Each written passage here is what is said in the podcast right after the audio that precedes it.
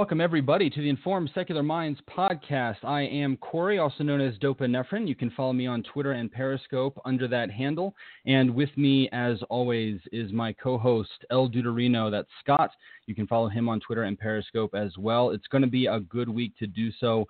Uh, he's got a very interesting truth pursuit to discuss with everybody over the coming weeks. We want to encourage you to follow him at El Dudeireno, E L D U D E I R E N O. You can follow the show on Periscope and on Twitter at ISM Podcast underscore. Um, I think that our Periscope is is not quite up yet, so if anybody is, is waiting to jump over to that for some reason, bear with us. It should be up momentarily. Hosting that, as always, is Young Athlon399. He always helps us out with that. We want to thank the rest of our team. Cat is Cat. That's All Hallows Night on Twitter. Uh, she helps a lot with the organization behind the scenes, and of course, Arabin, who does our graphics for us and makes these fantastic posters that we get to uh, uh, that we get to share with everybody. It looks like the Periscope is now live for anybody who is waiting on that. Um, we have a, a, a, good episode for you this evening. We want to we want to jump into something uh, that's a, a, little complex, something that we don't always talk about um, uh, as atheists or as uh, epistemologists or as um, uh, counter apologists. We, we, we want to talk about uh, spirituality without God. Uh, the notion that spirituality is a human trait and that it does not need to be uh, wrapped up or married to religion.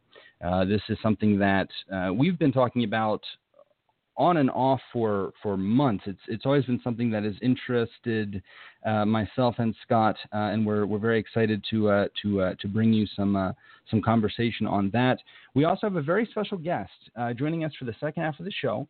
Uh, Kate is uh, is known as the Doubting Pastor. This is somebody who, uh, again, we've known for for a while. We've had a lot of very interesting conversations with her, and she will be with us for the second half of the program, so we can discuss her journey, uh, both in religion and in leaving religion. Uh, that's going to be something to look forward to. But before we jump into uh, all of that. Uh, we have some news to go through. We were off last week and so the news backed up a little bit. Uh, we're going to move uh, uh, fairly tersely through the stories, but we uh, we definitely want to make sure that everybody is on the same page with what is happening in the secular world uh, over the past couple of weeks. And there's definitely some issues on the table happening both here in the United States, but also internationally that deserve some attention and some comment. And we definitely want to uh, want to begin with that. Scott, how are you doing today? Oh, I'm doing quite well, sir. Thank you. And yourself? I am. I am well as well. It's been uh, it's been an up and down uh, few weeks. There's been a lot going on, as there always is. Uh, but it feels good to be back in the chair uh, uh, doing the show um, once again. I think that uh, what we'd like to start with here is um, really a, a, stunning development in Saudi Arabia. there's um, there's there's there's a case there's a case there that um, that that Scott is gonna gonna help us to uh, to understand. Um, I think uh, I think we're gonna we're gonna source this uh, to uh, the Independent in uh, in the UK. Yeah, that's right, and um, stunning. Uh, you know, is the right seems like the right terminology because it, it does stun us um, here, but not so stunning in that it's Saudi Arabia because it just seems it's uh, business as usual.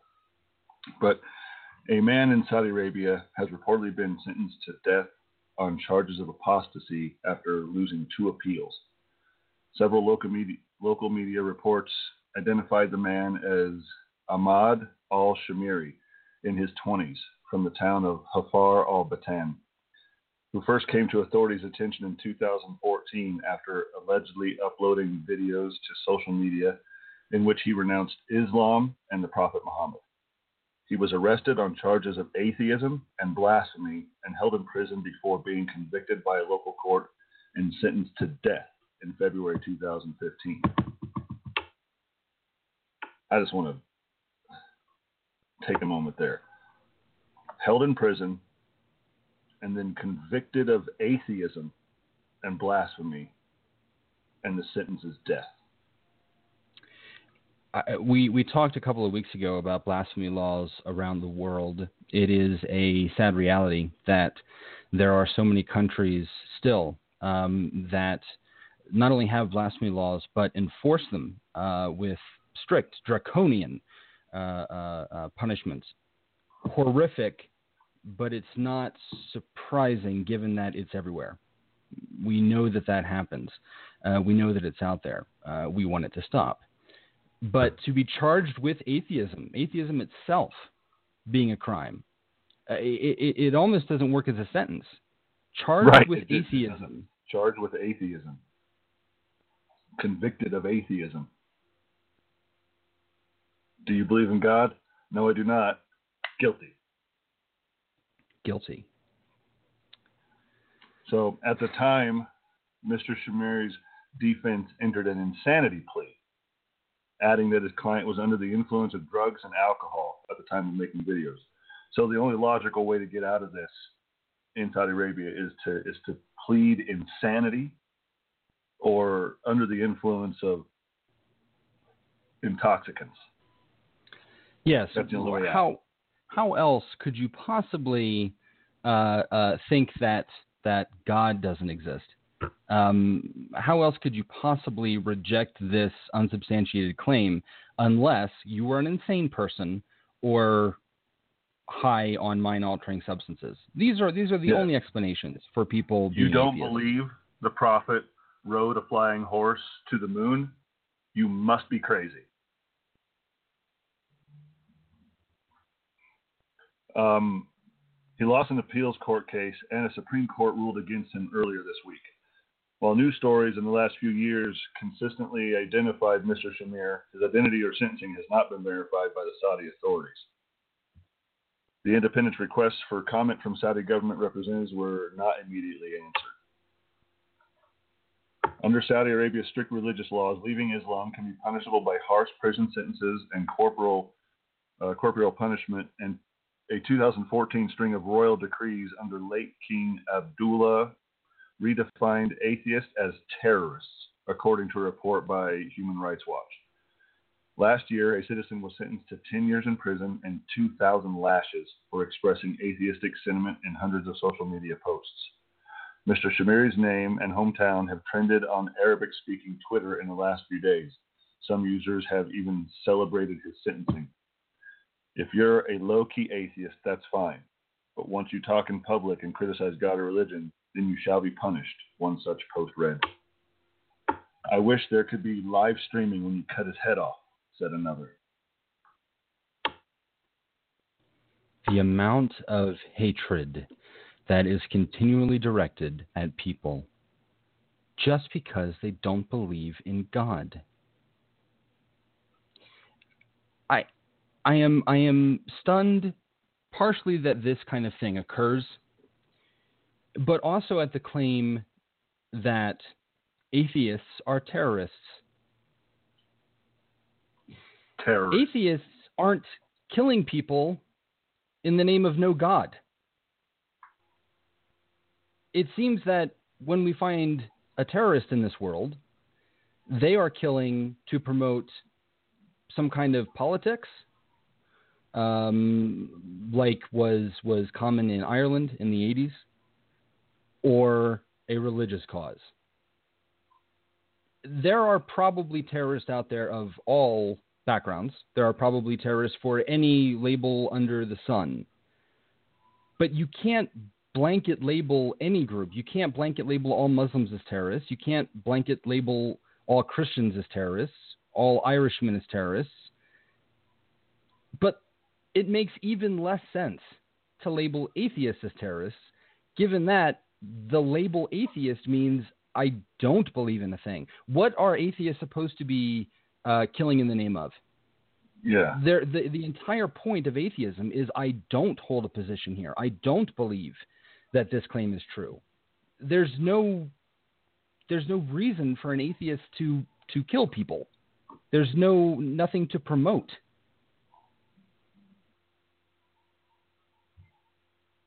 Well, and it, it human rights violations in in Saudi Arabia aren't new at all. And we've talked about the other aspects of Islam and their uh, their treatment of women. And, and so in Saudi Arabia, under the country's system of guardianship, women's rights and freedom of movement is heavily restricted. They are not allowed to drive and voted for the first time in 2015. Electing Saudi Arabia to protect women's rights is like making arsonists into the town fire chief. UN Watch Director uh, Hillel Neuer said, It's absurd. Saudi Arabia has sat on UN Human Rights Council since September of 2015. So they're barely even into that to that aspect of of humanity.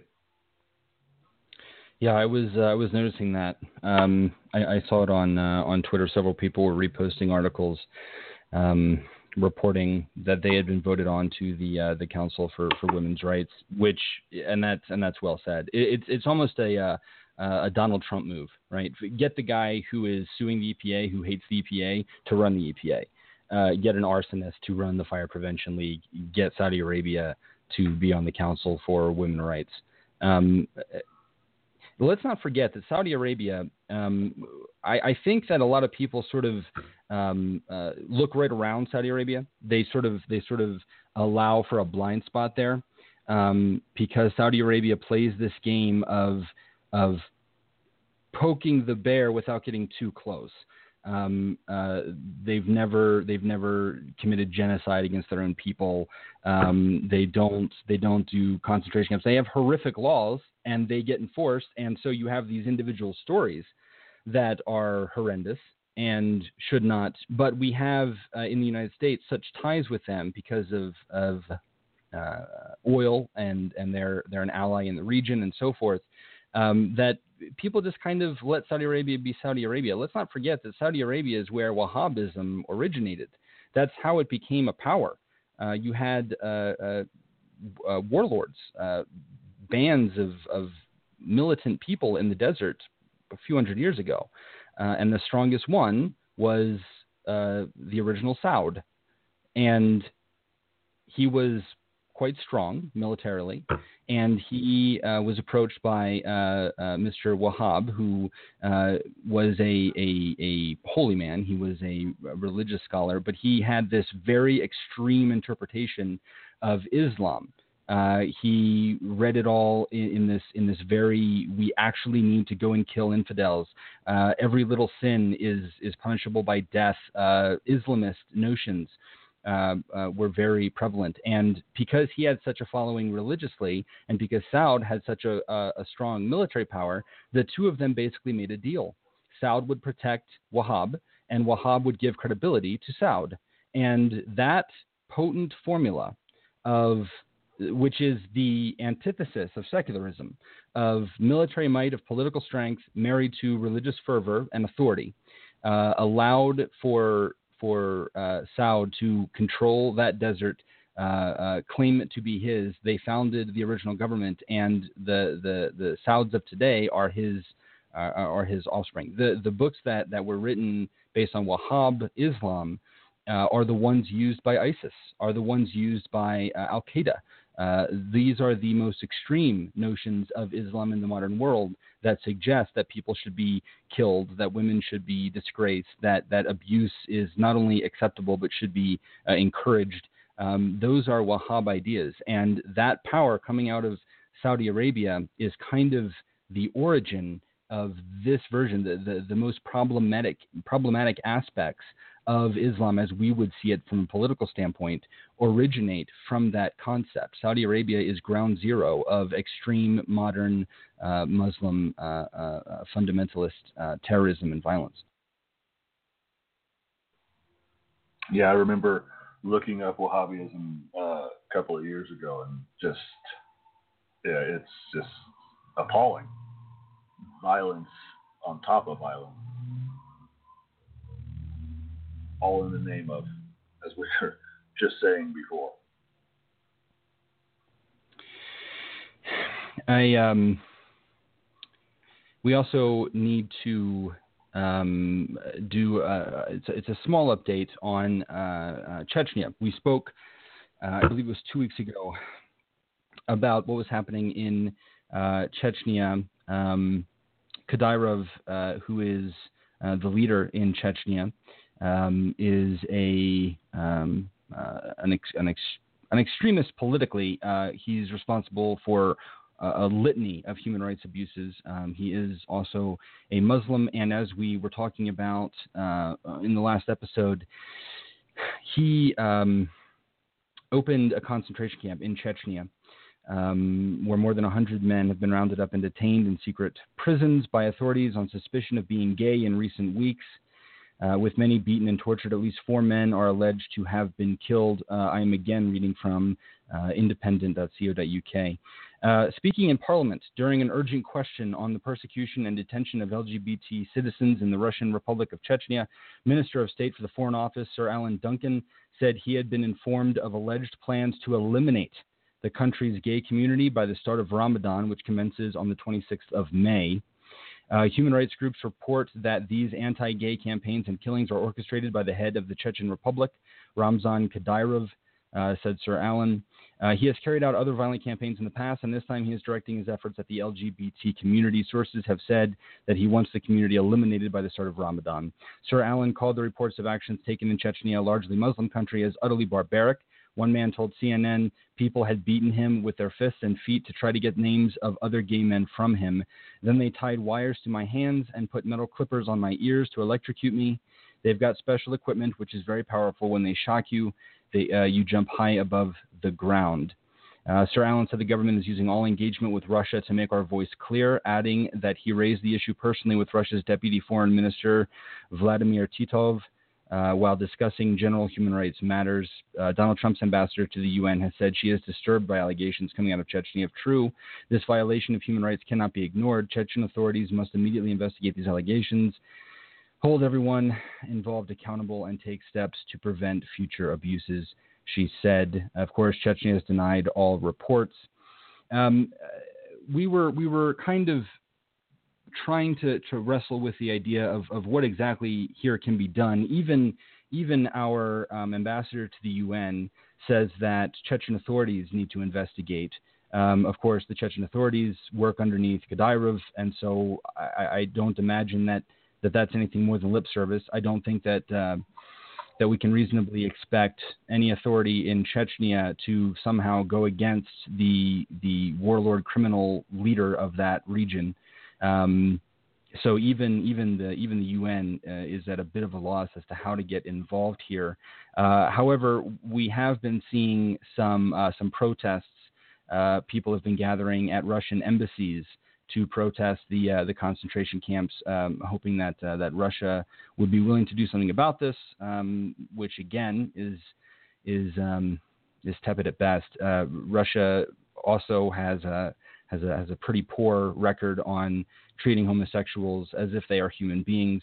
Um, and and uh, that attitude extends to other groups. We talked again a few weeks ago about their attitude towards uh, Jehovah's Witnesses and how they are labeling them as terrorists and trying to run that group out of the country. I don't know that we can rely on people like Vladimir Putin to rein in um, the, um, the, the, the horror, the draconian attitudes of Kadyrov. Um, we again want everybody to be aware of this.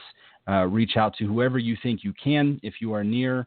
Uh, if you are if you are in DC or if you are listening to us overseas and you have a Russian embassy, um, I think the best we can we can hope for is that you will uh, make your voice heard and try to stand up for the voiceless in this region uh, who are being uh, tortured, abused, separated from their families, and in some cases indeed being killed. Also, with the threat of eradicating this before Ramadan, which begins in one month we wonder exactly what that is intended to mean. If they will, uh, if they will uh, convince everyone the way that you could torture somebody and get them to to sign a confession, if they will just get everybody to renounce homosexuality and let them go and call that a victory, or if this could end uh, with a more violent solution of trying to eradicate people that are gay.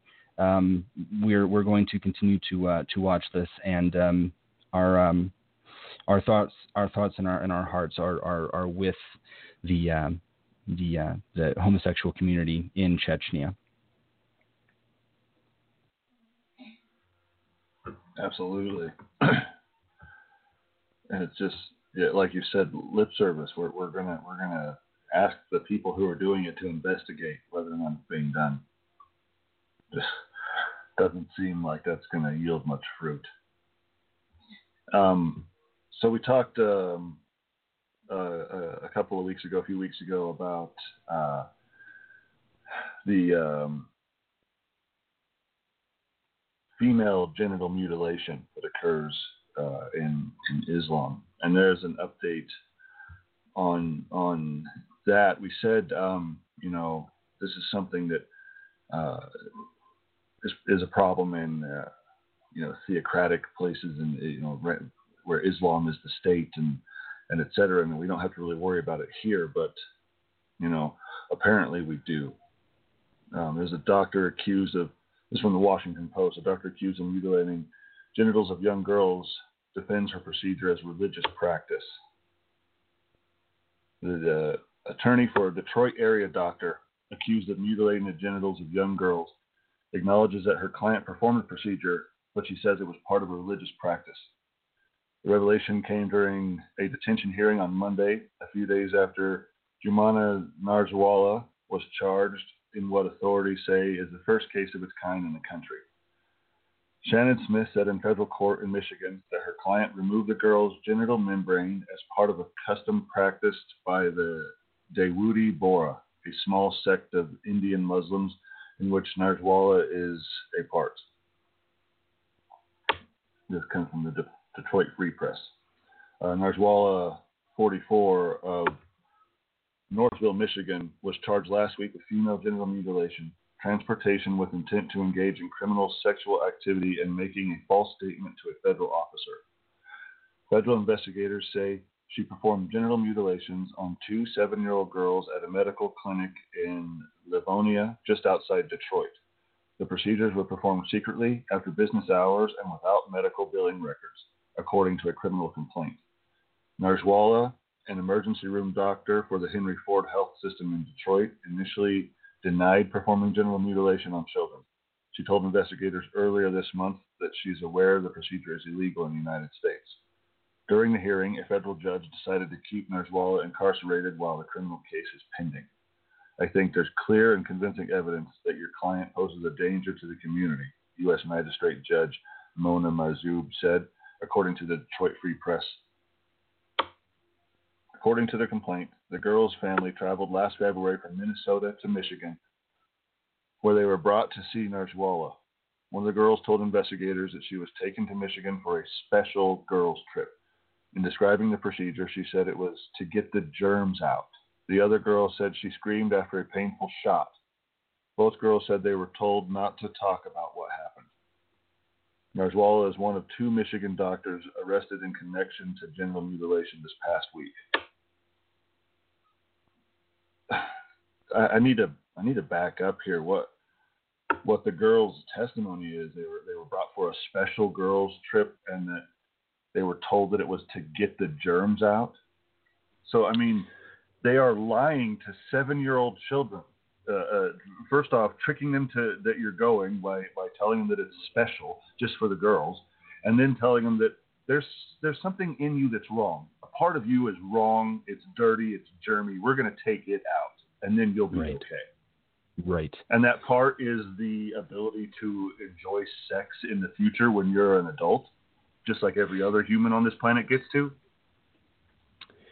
We we we were talking about this a few weeks ago, and we were we were looking at numbers that suggested that there are um, over 20 million uh, women and girls on the planet that have um, been subjected to female genital mutilation. Um, the Los Angeles Times, reporting on this same story, wrote uh, Carried out mostly on girls between infancy and age 15, the ritual is intended to reduce sexual pleasure and promiscuity and to prepare a girl for marriage. It may involve a partial or total removal of the, uh, removal of the clitoris, excision of the inner and outer folds of the vulva, or the narrowing of the vaginal con- uh, the vaginal opening.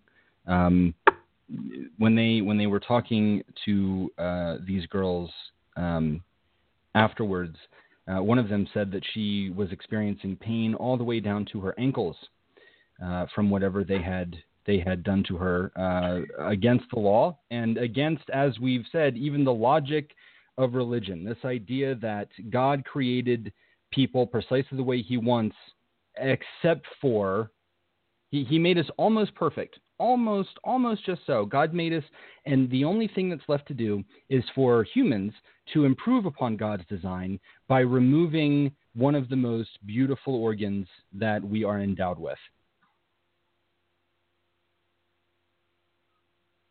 Chop off the extra sensitive bits of our naughty parts.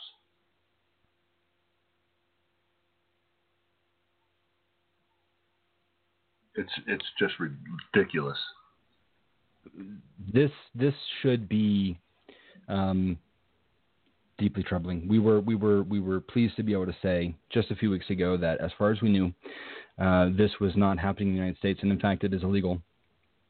But um, you know, we spoke we spoke too soon.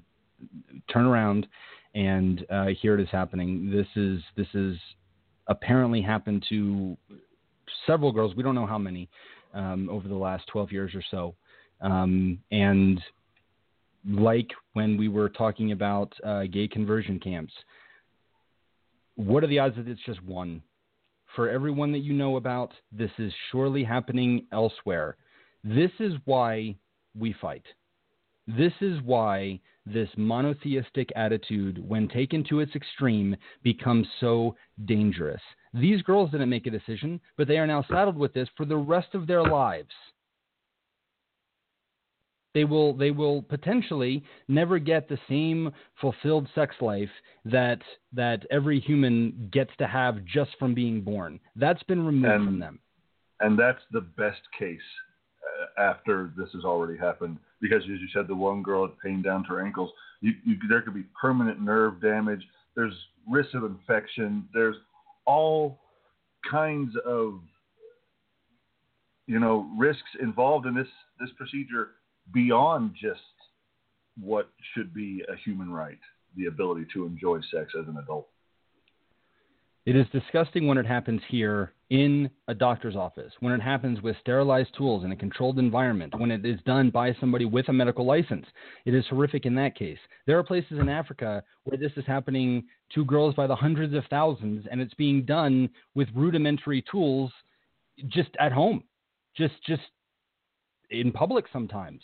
People use stones to do this, sawing away at the genitals of human beings. Of defenseless, immature human beings who have no say in the matter.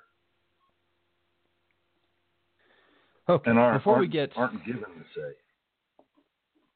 Right. It's not. If you want to make this decision for yourself, by all means, if you are a woman and you think I don't like having a clitoris and I think that it's somehow unholy and based on my personal faith, I want it removed and so I'm going to find a doctor as a consenting adult to have it removed, you know what? More power to you. Go and do what you want to do. Don't do this to children. I, I, why do we need to talk about it? This is so obvious. Don't rule 1, don't mutilate kids. Pretty pretty obvious. Yes. We can all agree on that. Now let's move forward. All right. before before this gets this gets just just so crushingly uh, sad, let's let's move on to um, to something a little less violent. Um, the uh, the mayor of San Antonio made some interesting comments this week. Um, basically, uh, the uh, the mayor Ivy Taylor managed to insult uh, both atheist and the poor in a single speech, um, a single a single talk rather. Um, earlier this month, while speaking at a mayoral forum, Mayor Taylor was asked about the deepest systemic cause of generational poverty. Mayor Taylor replied, quote, To me, it's broken people, people not being in relationship with their creator, and therefore not being in good relationship with their families and their communities, and not being productive members of society. I think that's the ultimate answer. Um, Patheos uh, writes, in short, the mayor responded by claiming generational poverty is caused by broken people who don't believe in God, essentially making the ludicrous claim that atheism causes poverty. Adding insult to injury, she concluded her answer by about poverty by claiming that the deepest systemic cause of generational poverty is not part of her job description, noting that's not something that I work on from my position as mayor of the community. Now, that statement um, I actually think is a good one if she's referring to uh, the cause being atheism. That's the, getting rid of atheism or helping people to not be broken through God is absolutely not her job uh, as mayor. Uh, so I'm I'm pleased to see that she doesn't think that uh, she's supposed to be be fixing non-believers uh, as an elected official. That's that's that's at least not a bad thing. Um, but at the same time, you've now you've now boiled down this complex issue. Um, and she does go on to talk about how uh, uh, education is a, is a way to try to fix poverty, which would have nothing to do, unless you're talking about educating people about God, would do nothing to fix what you're claiming is the problem here. Um, uh, but it, it's it's pretty disturbing to have somebody just openly saying, as mayor, yeah, uh, people are poor because uh, they're broken. And why are they broken? Well, we can define broken people as people that don't believe in a creator, that don't have a relationship with their creator. Um, that's that's pretty gross to me. That's pretty uh, that's pretty disturbing. Um, if you're uh, if you're living in San Antonio, write a letter to your mayor. Let her know that you uh, that you don't appreciate that kind of bullshit.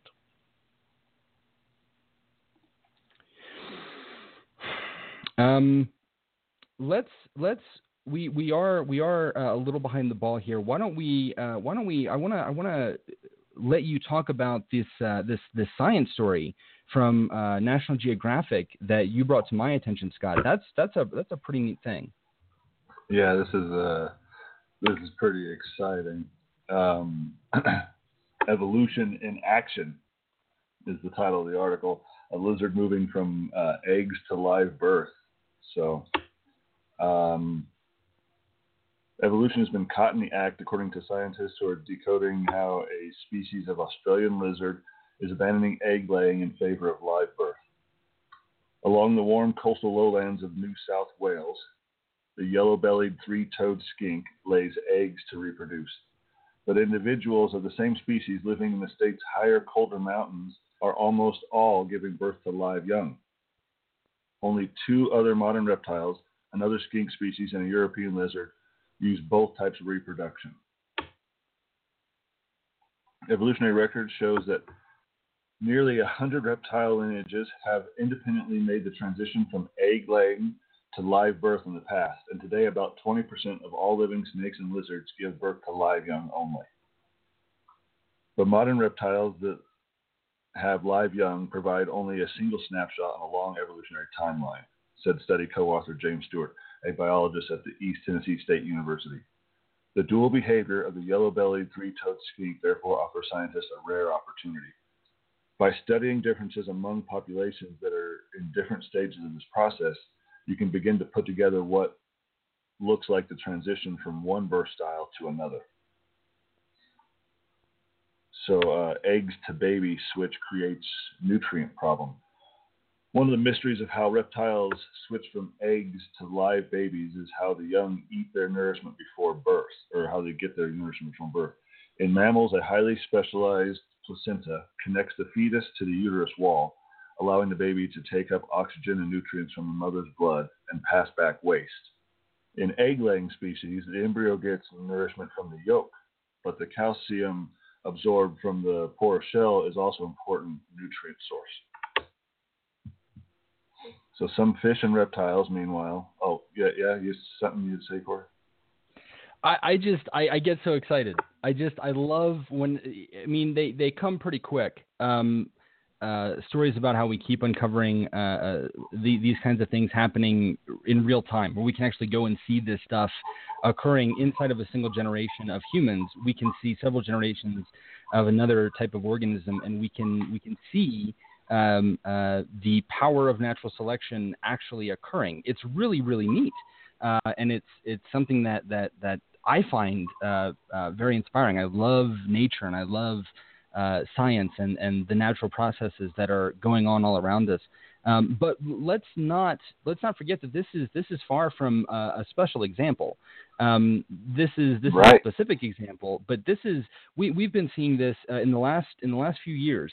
Um, they found uh, uh, uh mice in Death Valley.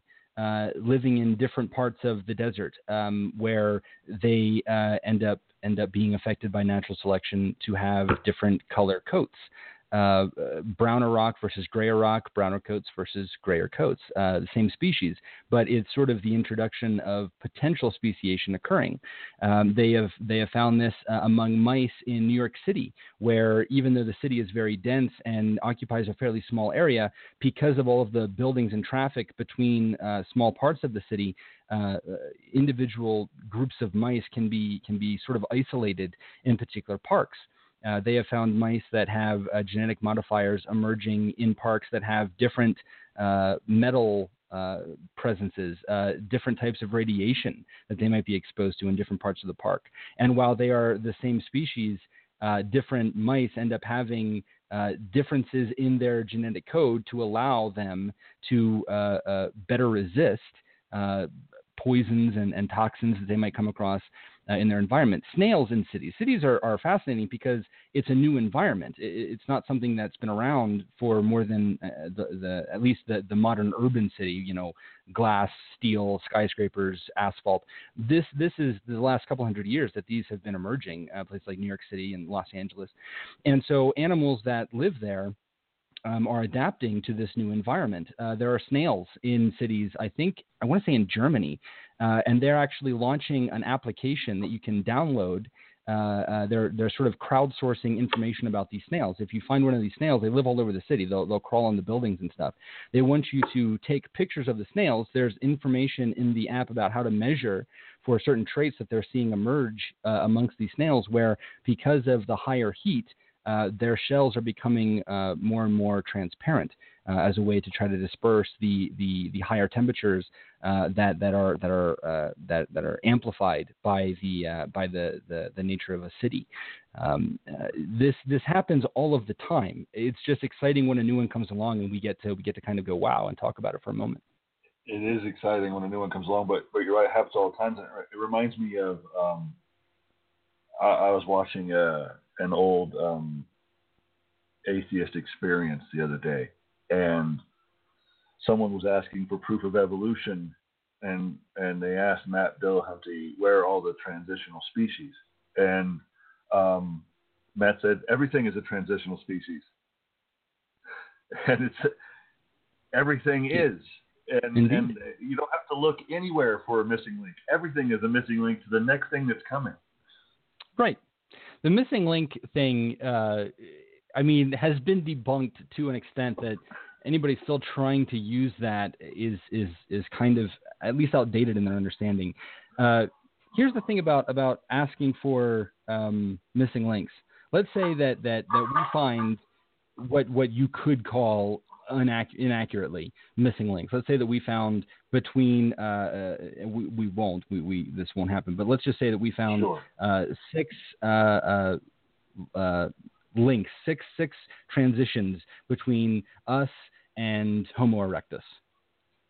Well, what has that done? That's opened up twelve the door. more gaps. Right. Now there's five more. Well, where's the where's the transition between all of those steps? Every time you present uh, a missing link or a transitional fossil, all that does is now you've got more and more and more, which means there are more and more gaps that they can demand that you fill. It's a it, it's a it's a ridiculous premise.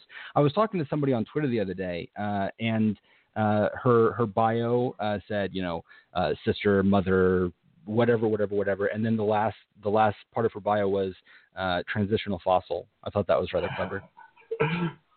Fantastic. You know, and we, we talk about um, logical fallacies on the show, um, and and the and the fallacy of uh, like God of the gaps. You know, the fallacy God of the gaps is um, common, but what's amazing to me is once there is a gap, how they will do anything they can to try and shove God into it, regardless of you know the size of the gap or if their God will fit in it or not. It's a gap I'm putting in there.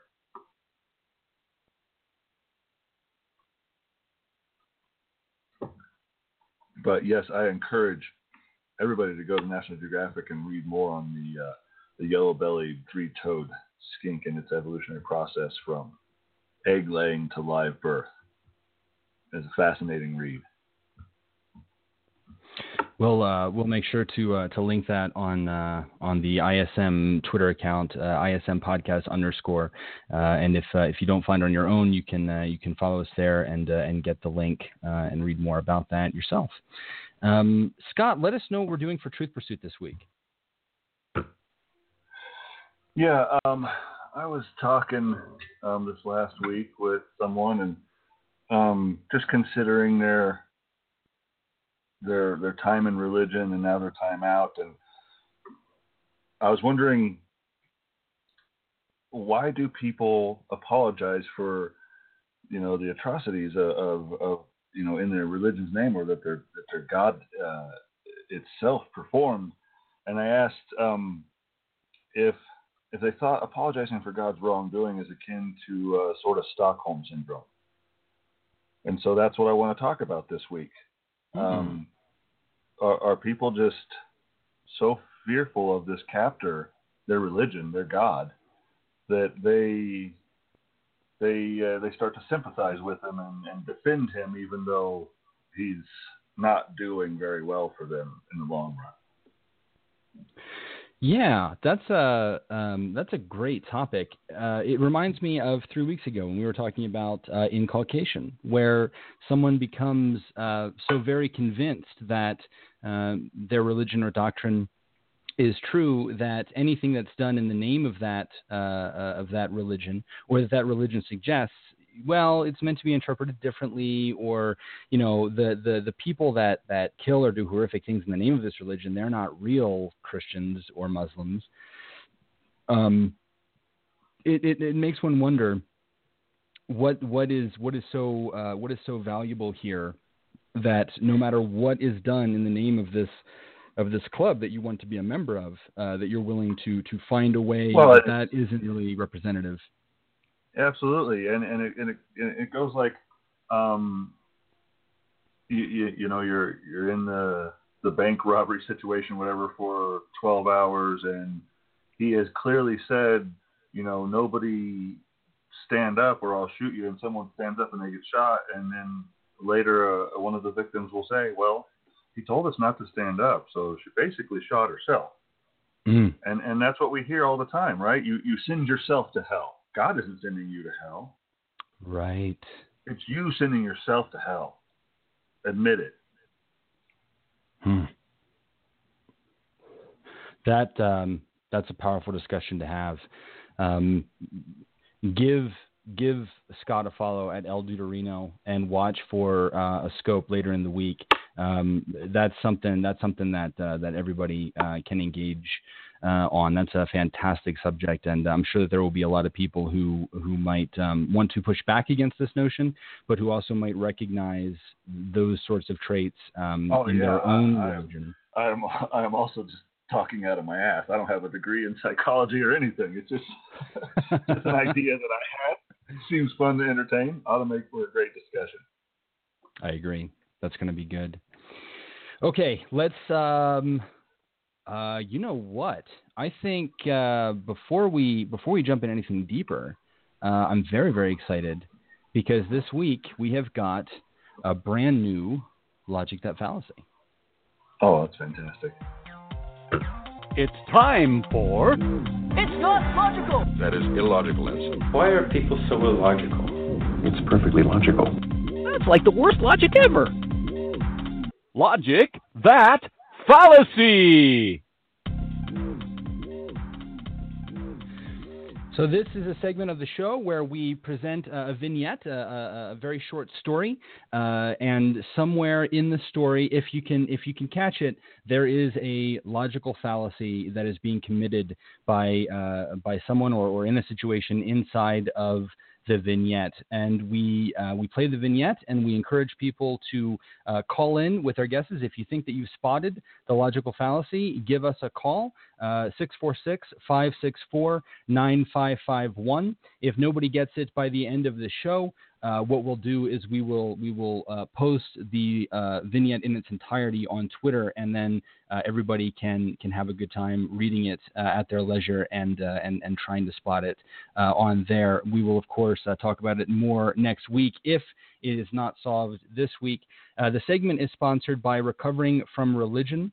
Uh, this is, uh, as we've said in previous shows, a fantastic organization for anybody out there who is struggling with doubt, who is trying to find their way out of religion, uh, who maybe feels uh, alone or like uh, they are struggling with with trying to um, come to grips with uh, new labels or with a, a, a, loss or lack of God belief, uh, especially those who are in a community or in a family where that is very, very prevalent. Uh, this, is a, this is an organization that uh, that helps people who are struggling with that. They have a 24-hour news line, uh, news line, uh, call-in line where you can uh, you can talk to uh, talk to uh, people on the phone who can who can help to, to guide you through that and be there to listen to to what you are dealing with. Um, we always we always tell people um, that they that they should refuse to be alone. These can be these can be strange and, and difficult questions when you're first beginning to doubt, and we want to make sure that people have access to that. We of course want to thank Recovering from Religion for sponsoring this segment. Um, what I'm going to do is I'm going to play the vignette for this week. So everybody, stop what you're doing, pay close attention, and see if you can spot the logical fallacy in this week's story. When the lights came up, a robe was placed around George's naked shoulders. Her new brothers and sisters in the order stood circling her, all smiles and nods. A man in front of her spoke. It was a voice she had heard earlier, narrating her journey through the three rooms of the ceremony. Welcome to Mortalitas, Georgia Lynn Davies, Mortal Life. Please speak to us for the first time with your new voice as a 10th level member of your true family the Holy Order of Scientism. The circle of faces looked at her expectantly, and Georgia thought back over all three phases of the ceremony she had just passed through the 90 minutes of sitting, waiting in silence, another 90 minutes of feasting and massage in the room he had called gestation, and the room they now stood in, birth, with its confusing physical challenges in the dark, and helping hands reaching out of the blackness at the final moment to help her leap a distance she could not have crossed without them. Emotion welled up and closed her throat. The onlookers waited patiently for her to find her words and voice. Finally, she spoke. Thank you all. I am so happy. I know more than ever that this order is true. How else could such a powerful ceremony have possibly been developed without the direct access to the truth that only scientism allows? Her new brothers and sisters whispered a hissed yes, embraced her, and escorted her out. Man, these are these are just captivating. Um, I've said it before. I'll probably say it again. Uh, we get done with one of these, and I immediately want to know who are these people? What happens next? Who is Georgia? they're so. Oh, it's oh, just they're brilliantly, brilliantly written.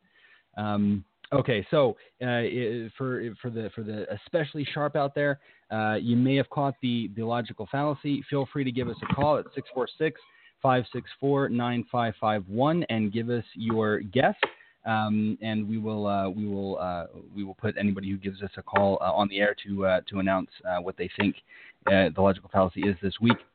Again, if nobody gets it, we'll put it on Twitter in the next few days, and next week we will discuss it a little bit more on the show.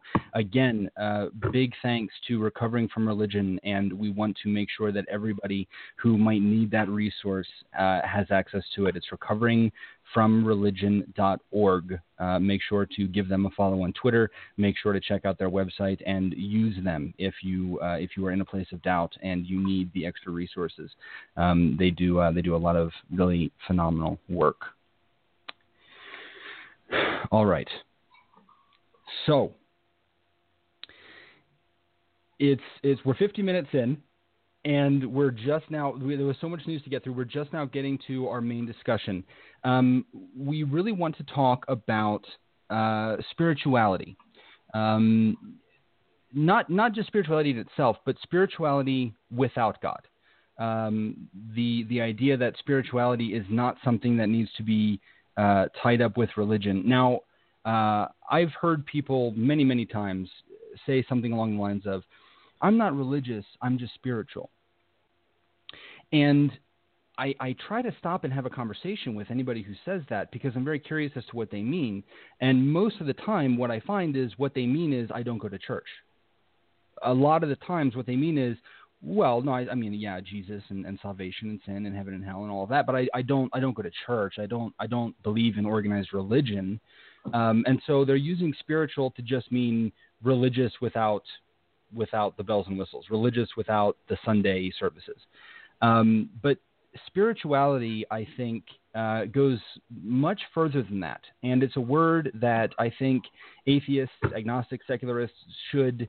Uh, should should look at and confront and uh, be prepared to be able to to speak on this. Um, I've heard uh, uh, prominent atheists hear the word and immediately kind of kind of recoil. Uh, I know that Bill Maher did it um, when when Sam Harris went on his program. this was a couple of years ago, but I remember watching it.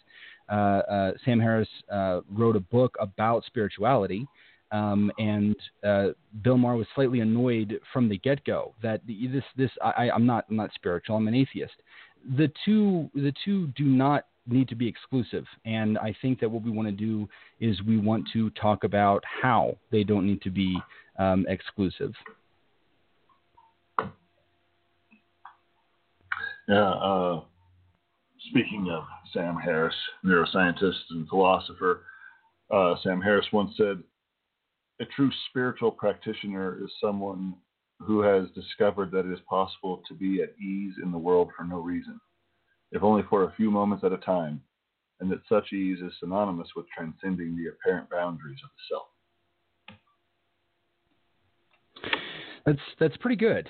Um, that's pretty good. Uh, spirituality, people talk about having all kinds of spiritual experiences that don't need to have anything to do uh, with religion or with doctrine or with anything outside of the self.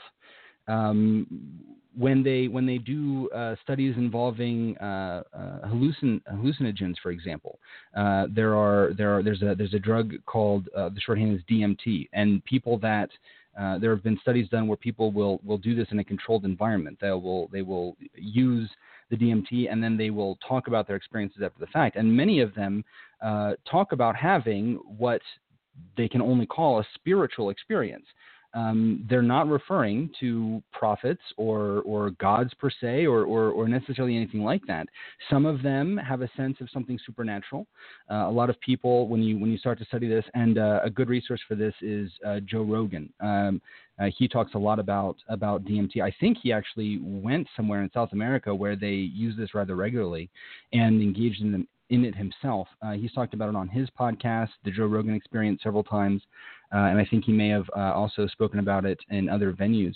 Um, but but people are capable of of altering their minds uh, with some kind of chemical, and and in that in that altered perception, they're they're quite capable of of experiencing something that that transcends uh, materialism, um, that becomes a, a, transcendent uh, experience for the individual, where they they feel a closer connection with themselves, or they feel that uh, that altered state uh, uh, helps them to see something with a, with, a, with a new set of eyes, so to speak. They can see it from a new perspective. Uh, some people uh, talk about uh, being able to, to look at their own life and kind of seeing it from further away, being able to, to sort of see the macro instead of being so focused on the micro. And it sort of can allow people to, to sort of refresh, reset um, themselves. Um, spirituality can also come from meditation. Uh, it can come from people who are struck by something beautiful and find themselves uh, uh, thinking of things in, in, a brand new way. Uh, new parents will talk about this. The first time they lay eyes on their new child, there is a connection and a responsibility and some sort of wonder at the at the at the amazing nature of life uh, that that shows them something intangible, something different that that that changes the way that the mind is working uh, in such a way that that presents something that we can call spiritual. Uh, this is this is not something I think that we need to uh, be concerned about. Spirituality is is is a is a is a very is a very good thing. It can be very very healthy. Um, uh, we uh, we we uh, we were looking into this, and um, there are of course various studies that have reported a positive correlation between spirituality and mental well-being in both healthy people and those encountering a range of physical illnesses or psychological disorders. Uh, spiritual individuals tend to be optimistic, report greater social supports, and experience higher intrinsic meaning in life, strength, and inner peace. Um, now, we want to follow that up with we're, we're not saying here that, that we should go out and hunt for spirituality wherever we can get it, especially given that so many people that would uh, call themselves a spiritual authority would say, well, it's, it's, it's, it's the cross. Um, it's Allah. It's, uh, it's, it's, it's Gilgamesh or it's Wotan or it's Xenu or any of the other, uh, any of the other claims. Um, uh, those things are, are apparently providing spirituality for people, but they go the extra step, including a whole bunch of actual claims, uh, uh, assertions about uh, things that transcend reality. That that uh, you've gone a step too far when you begin to ascribe what you're feeling to some sort of supernatural power. Um, uh, I want to follow uh, that that study with another study. Masters and Spielmans they conducted a, a meta-analysis of all the available and reputable research examining the effects of distant intercessory prayer. We talked about this during the prayer episode uh, a couple of months ago. They found no discernible health effects from being prayed for by others. In fact, some people did worse in hospitals when they knew that they were being prayed for. Uh, prayed for. Uh, and of course, we've uh, we've talked about that uh, quite a bit, so we won't get into it too much tonight. Um, the, the, the, the point here, when taken together, these two facts suggest that spirituality can serve a benefit for human beings, but these benefits are internal. There is no good reason to believe that prayer works under any circumstances in the material world. And so any benefit gained from prayer is actually personal and psychological. It's the feeling that there is a caring God that can provide a benefit, not the actual existence of said God. It's a placebo effect, essentially. Uh, you, you believe it to be so, so subconscious is convinced of it, and confirmation bias at work at its finest, and and voila, you, you feel that's the way it is. One of the many common accusations leveled at atheism is that it's necessarily adjacent to nihilism. Nihilism, I think, can indeed become a tempting notion for those who realize that we are probably unsupervised in the universe and that there is no good reason to believe there is any sort of universal plan into which we all fit in some way. This has, however, always struck me as ridiculous, and I think the reason is the reason why is best captured by Dan Barker, who said, "Asking if there is no God, what is the purpose of life?" is like asking, "If there is no master, whose whose slave shall I be?" If your purpose in life is to submit, then your meaning comes from flattering the ego of a person whom you should dis- detest. Nihilism from atheism has always seemed to me to be sorrow upon realizing that no one is there to witness how pathetic you are. It suggests that everyone would be worth caring about uh, as long as there would be theological carrot and stick, celestial judge, or a higher justification for becoming for being compassionate or hateful. But since there's not, what's the point? This really doesn't. This really does baffle me. You know, uh, part of this kind of makes me think about, um, you know, back, back back to the truth pursuit, the the um, you know the Stockholm syndrome. Who who who? If there's no master, whose slave am I going to be? Who who am I going to submit to? I should detest this person, but instead I'm going to flatter their ego and just praise them and worship them and hope hope that they'll take me in their group. Yeah. Um, yeah, nihilism, I, and we we discussed this a little bit before the show, you and I, um, and and we were we were we were seeing if there was a correlation between um, nihilism, at least in relation to atheism, could potentially, uh, and, and and and I might be very wrong here. I, I'm, I'm I'm slightly spitballing. Um, we we might be able to call atheistic nihilism the absence of spirituality. Um, it has nothing to do with religion. Spirituality, in fact, in my view, should not come from religion. I think that's a that's a bad source for spirituality. uh, and I will and I will happily explain why as we as we move along. Um, but I, I, I think that this is this is kind of the key. This this need for validation, um, this this acknowledgement that there is no validation somehow uh, seems to rob some people um, of purpose. Uh, I find this troubling. I, am not sure why I seem immune to this notion because I've met I've met several atheists who uh, travel down this road who say, um, well, if if there if there's if there's no God and, and I'm and I'm fine with that. I'm, I'm rather glad that there that there isn't a God. But but given that there isn't some broader purpose, then what's the point? Eventually, this will all burn. Eventually, the solar system will die. Eventually, eventually. I mean, we're talking about billions of years in the future, and they're they're super concerned about what that says about the 70 or 80 years they have now on this planet.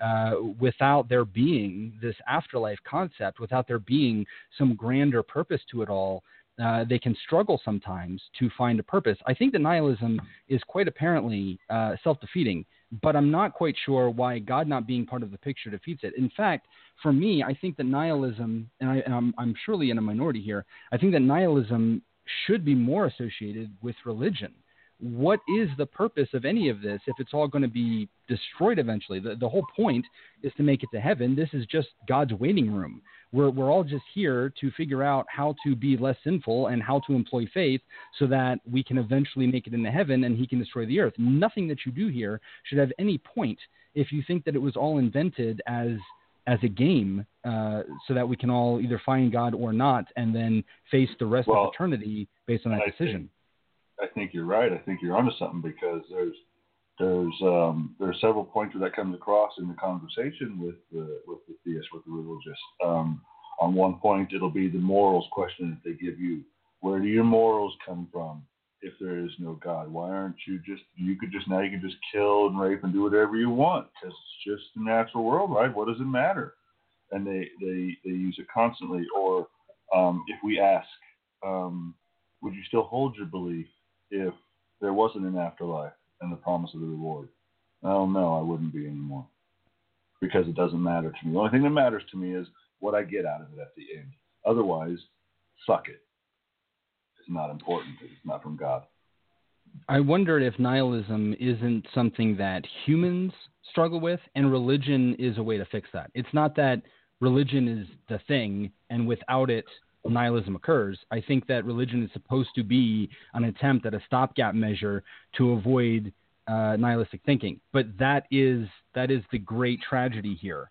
Uh, instead of it being uh, spiritual, instead of finding uh, a sense of belonging and, and, a desire to live life to the fullest and, and, a, and a way to define the meaning of your own life, rather than ascribing that to the desires written down about a God 2,000 years ago in an illiterate part of the desert, uh, it's it's very broken to do that. It's very it's very uh, uh, small, I think, um, to to instead of looking for spirituality where it is well sourced, to instead uh, look for it amongst religions. Um, I very much like um, what what Christopher Hitchens says about this um, this subject, and I'm going to uh, I'm going to I'm going to sort of paraphrase um, something that I've heard him say um, during during lectures.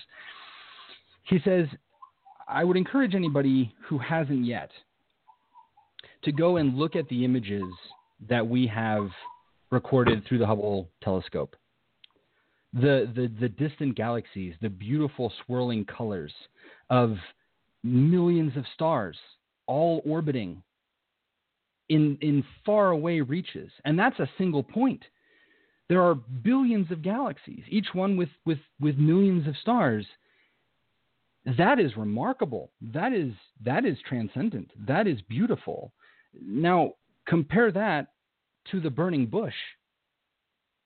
How can they compare? Why would you look for spirituality in this ancient, broken, contradictory, unscientific doctrine instead of all of the places where it can actually exist, all of the places where we should find it. Um, in, an appreciation for, of transcendent human experiences is something we do not want to attack or discourage. It is when these experiences are unjustifiably ascribed to supernatural claims that we wince. The pattern seeking mind wishes to find an answer for the inexplicable, and those who are religious are already more than willing to employ confirmation bias to support their faith. Spirituality is beautiful. Spirituality that is then relied on to support negative ideas or preposterous claims is not. That's a bastardization of spirituality. Um, that that same that same lecture from Hitchens, he goes on to talk about if you want to find spirituality from a good source, try reading a page of Stephen Hawking. Think about what Einstein says. The miracle of physics is that there are no miracles. It always works. These ideas, these the, the laws of nature, the, the, the way that, that, that particles interact, the way that, that, that matter and motion occur, it doesn't fail. It doesn't stop working. It isn't ever suspended in the favor of, of Joshua or Jonah or, or some character in the Bible. That's the that's the majesty of it, that it doesn't end up being suspended in some miraculous fashion. That should be a sense of, of, of spiritual connection. That is that is incredible. I, I think that we would not have found any of the wondrous things that can inspire feelings of spirituality had we been satisfied with the simplistic attempts at answers posited by religion.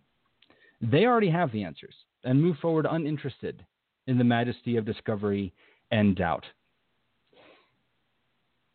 Think about the power of a black hole. Think about the timescale of a 14 billion year old universe think about the revelation of science in being able to show us more about the natural world than we would otherwise be able to perceive. Spirituality comes from doubt.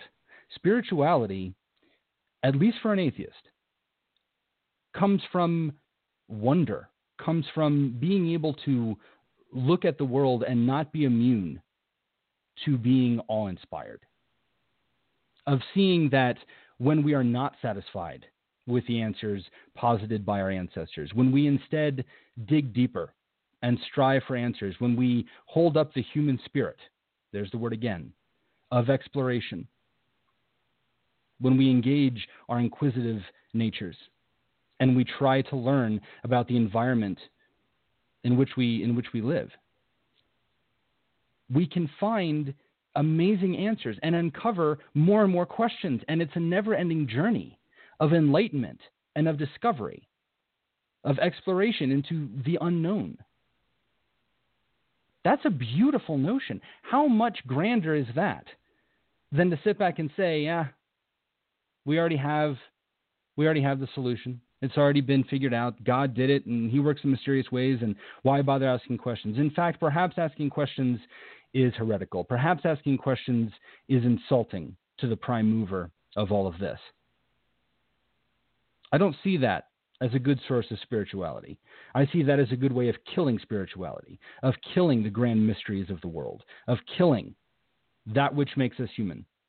The desire to look up and always ask why again and again, to try to find solutions to our problems, to strive for progress, to continue studying. All right, I, I, feel as though I've I've dominated this segment ever so slightly. Um, if you want to jump in, Scott, let me know where you're where you're at on all of this uh, before I uh, before I move before I move on. No, I think you're spot on with all of it. I love what Hitchens had to say. That video that you showed me earlier today was just. Uh, I, I told you when after I watched it, like the ending of it, where he just sort of like, "Thanks for giving me the chance to say this." Was it just landed so heavy for me, moved me. It was it was a, it was a great video. He uh, he continually continually inspires me. Um, I've I've always found um, I've always found uh, comfort and interest in uh, in listening to um, uh, uh, to uh, to Mr. Hitchens.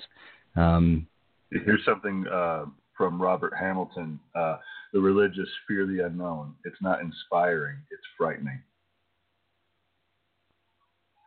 The unknown isn't inspiring to them, it scares them. And they want to have an answer for it. I believe that I was on mute there. Um, there we go. I, I, I, wondered what happened. Sorry about that. Yeah, that's, that's I, I almost uh, I almost screened a call and then uh, and then I thought no I, I should probably uh, I should probably share this first. I I wanted to uh, to share before we move forward uh, some thoughts that I that I jotted down uh, today precisely on this on this subject. Um, for me, spirituality is an undefined set of feelings that inspire hope or excitement for the future. I am certainly capable of awe and wonder. I can stand transfixed at the night sky, aware of the incomprehensible vastness before me. I sense the power in a good conversation, hidden and buzzing between the words, in the kinds of discussions that reach towards dawn and make the night evaporate faster than expected. The types of conversations that have led me to some of the most fascinating people I have ever met, that have paid intangible dividends in intellectual exercise and the pleasures of friendly debate. I am sensitive to the notions of romantic love and find the joy radiating from a couple bound in its magical embrace, infectious and inspiring. The most powerful feelings I have ever felt are tied up with a deep and pure love for my partner and mate, the woman who fills my life with joy and the richest companionship one can imagine. Here is where materialist ceases to be a complete enough title. Friendship cannot be weighed or measured directly, yet it exists in our direct experiences. The existence of friendship is demonstrable, regardless of its immeasurable nature. I believe that friendship exists without needing an ounce of faith. And when I experience friendship, when I see the beauty in its lack of definition, its ability to be something different to every person, the intoxicating emotions associated with it that remain so strong, as it is enjoyed and not necessarily acknowledged, I find myself experiencing something that can easily be described as spiritual. The natural world presents remarkable wonders and awe inspiring sights. What an amazing thing to gaze at a nebula, or the complex poetry of life thriving at the bottom of a pitch black ocean, or gaze upon the tremendous power of a lightning storm rolling across the Rocky Mountains. What incredible feelings of achievement and thrilling optimism one can visit upon watching a fellow human walking on the surface of our moon, or performing a complex surgery that has the power to save a life, or writing an honest poem that can explore these very concepts with a finer elegance than this writer can muster.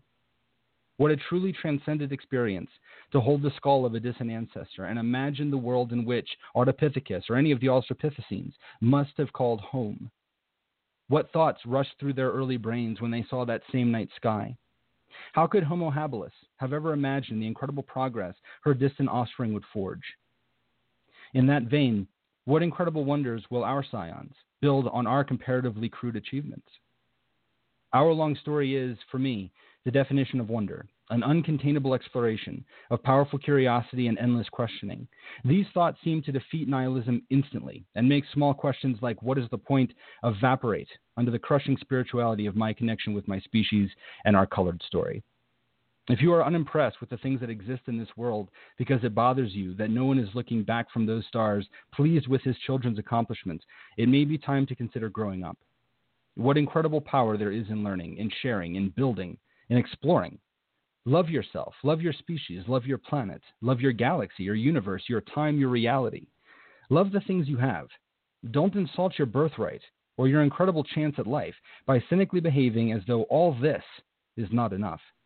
Reject solipsism, reject nihilism, reject imagined masters and fairy tales about afterlife. You're already alive. Don't waste it. Fantastic.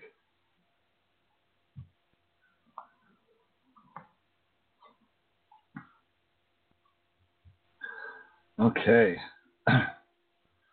Moving on to the next part of our show that I am so excited for. I just, I can't wait. I've been an atheist for 21 years now, but it's only in the past five or so that I've been outspoken and proactive in the public aspect of the debate, if you will, between atheists and theists. During that time, I've had the privilege of meeting several wonderful people, atheists and theists alike, involved in the conversation, my esteemed co host being high ranked amongst them. About a year ago, I met Kate, a pastor who was struggling with doubt and reaching out to the secular community with questions. I and several others left at the opportunity to have a conversation with her, and we were so glad that we did. Kate was open and honest in that first talk that lasted about three hours. If she didn't know, she would say, I don't know. If she couldn't square something from her religion with reality, she wouldn't. Needless to say that I enjoyed that conversation with her that night and the many that we have had over the last year since. And I am pleased to say that we have her here with us tonight so that we can have another one of those great talks. Kate, welcome to the show. How are you doing? I'm, doing great. I loved that last thing you read. I think I need it. I need it on a poster or something. I'm doing great. How are you guys? uh, I'm I'm having I'm having a fantastic evening. This has been uh, a lot of fun thus far, and we are we are so so looking forward to our conversation with you. I apologize how late it is. We're already behind schedule, um, but uh, of course we're very very excited at the opportunity to speak with you. Oh well, thank you. Um, we we probably um, well. I, I, know that I know that I've had some conversations with you in the past as well, Kate. But I, I know that uh, that you and Scott have a have a have a pretty strong connection. Um, I, I think that that I'll just cede the floor to him and let him and let him start. Okay. Uh, so um, I guess one of the first things is we, we mentioned that you were uh, a pastor. Um, mm-hmm. So, uh, what was the denomination, and um, you know, uh, how long were you part of that church, or how long um, how long had you been a pastor? Well, I had only been a pastor um, when I started doubting about three years, and um, I but I have been in ministry for about um, 21. So um, my husband and I have basically since we got married, that was kind of our mission when we got married, even um, to go into uh, lifelong ministry. And um, so he had several. Um, I grew up in a Southern Baptist um, denomination. So when he and I got married, uh, we went into a Baptist um, a church and um, he was a youth minister, and I was more involved with um, the praise team, and which basically, if someone doesn't know it, it's it's like a song leader basically. And um, I did a lot with children um, ministry and that sort of thing. So uh, we just kind of our marriage kind of grew up in the church. In about um, ten years, uh, let's see, we we were at our first church, which was a fairly large church, for about nine years and then um, we started feeling uh, the call. I'm going to talk like I, I was back then, just because um, I, I want to. Well, I want you to hear it how it was. Yeah, uh, we absolutely. felt the call to to start a new church, um, something that would be a little more discussion oriented and a little more people who were not comfortable in a, a, a stiff kind of institutional type church we wanted it to be a place where people who doubted would feel comfortable and um and not you know make it where everybody had to believe the same thing. So that church became more of an interdenominational church. And so we served um we we basically had, that church is the one I became a pastor in. But it it kind of happened in a weird dynamic where um after a really big discussion on um women in leadership and having a big debate and kind of um, having people reveal different ways of viewing those scriptures and how they felt that um, you know all the scriptures around women and how they felt it was um, I guess how how they interpreted it. It made me question how I had always interpreted it. And growing up in a Southern Baptist um, church, I definitely felt men were meant to be the leader. Um, you know, I think an undercurrent of that is I thought they were more important in a way, you know, that um it was my role to follow and I'm a pretty um I'm kind of a follower anyway, so that kind of fit my personality. But um but I'll say that that conversation, the big discussion we had created a real uneasiness in me and I started feeling like God was calling me to be a pastor or to be a yeah, to be a pastor there. And um pretty much everybody in the church felt so too. So Um, at that time, my husband was not in a teaching role; he's more administrative, and um, we have a different, uh, co- well, co-pastor now, but um, for that had taken over teaching. And anyway, I'm not sure. Is this the direction you want me to go? Oh no, this is you this don't have, is you don't have a direction. You know, Okay. no, this is this is absolute. Just wherever you want to go with it, and you brought up Okay. a few points that I that I want to get to. Um, but Okay. before we get uh, further into it, because there's so many things that you uh, you said there that I want to touch on. Um, when you were talking Okay. about Cory's um, uh, uh, little thing that he had read uh, said about uh, spirituality, and that you wanted Uh-huh. to to have that printed up and have that sent to you, uh, inspired uh, somebody else to want to talk about spirituality too. And we have um, uh, Robert Hamilton on the line to, to discuss its spirituality. So I wanted to get to that real quick if we could. Okay. Robert, are you there? Yes, I'm I'm here. Am I on the air? Yes, you are. Okay, sounds great. This has been a Well, what did you have to say about spirituality? Well, uh, a couple of things uh, I, I wanted to raise. First of all, um, I I think the uh, the points that were uh, raised through the through the quotes were uh, kind of uh, spot on with respect to the idea of uh, of uh, the emotion of awe and wonder. Um, people have these emotions and they really don't know where they come from. They just they just have these emotions, and so when they see uh, I don't know uh, uh, a wonderful panorama landscape or something, they uh, they're awe inspired and they and they immediately think this has to be some kind of uh, supernatural experience, uh, and uh, and but, so they really they have a, a, a, a real experience, a real emotional experience that they're feeling, uh, but they have to attribute it to something. So um, yeah, I, I think it's sim- simply trying to attribute um, an emotional feeling.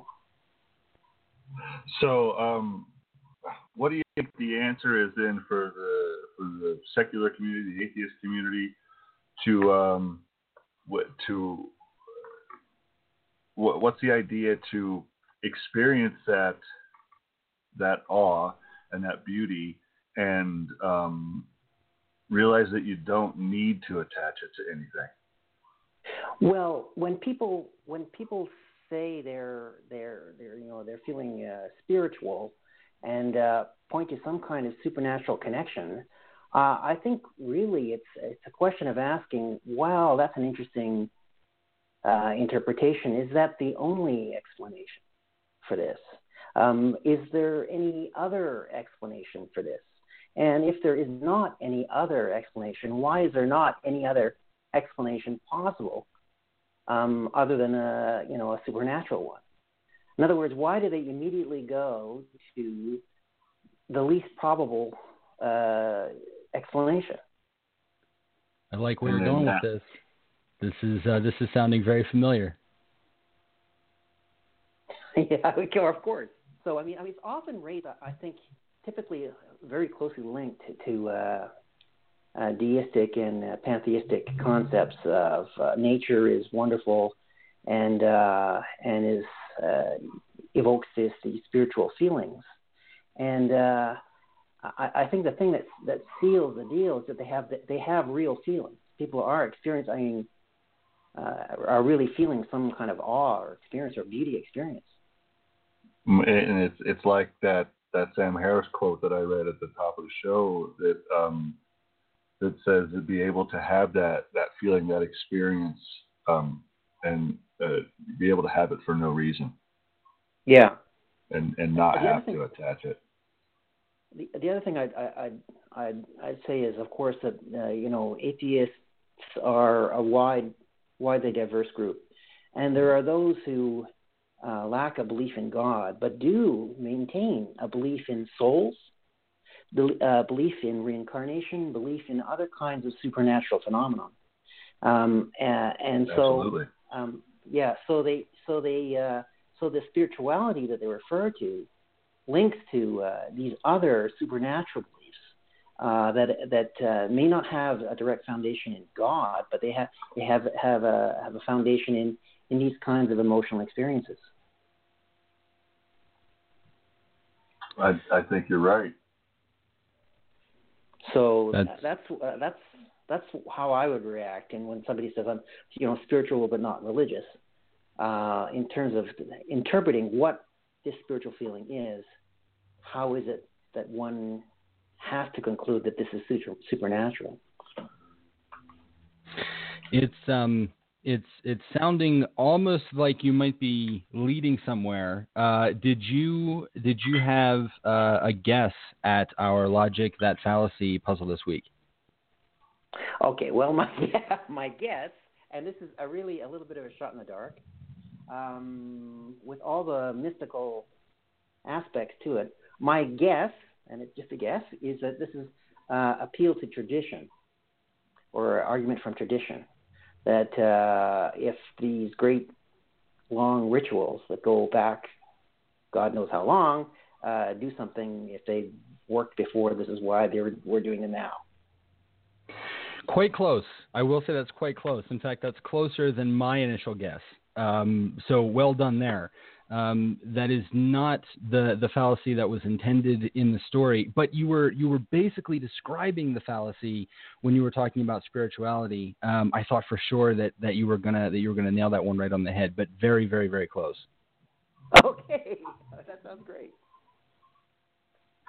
Robert, thank you so much as always for giving us a call. We sure appreciate it when you have the opportunity to uh, to uh, to call in and be on the air with us. Um, we were we were grateful when you called in last time. That was a great addition to the conversation during our uh, anti-theist episode. We appreciate you again tonight. Let me ask you before you go: uh, Do you feel uh, a sense of spirituality as an atheist?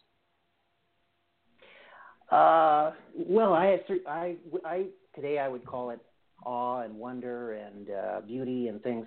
I, I wouldn't necessarily call it spirituality. I would I wouldn't necessarily label it that way. Um, I, you know, it's it's really more uh, uh, an emotion. That Uh, I think is uh, precisely where we uh, we end up getting into uh, problems with our our vocabulary. Uh, the same can be said for uh, the word sacred.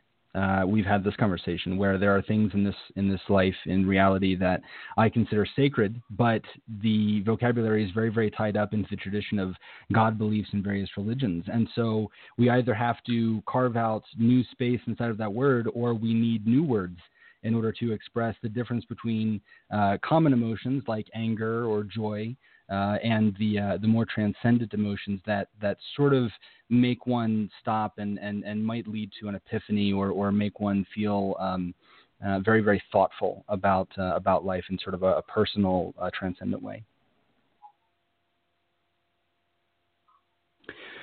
All right. Well, let's um, uh, thank you, Kate, for for uh, hanging out with us uh, during uh, that discussion.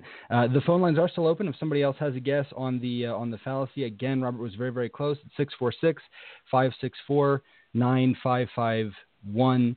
Um, we definitely want to move forward um, with with Kate. When was when was this this church that you that you felt uh, called upon to open. When when when was this? Uh, about how long ago was this?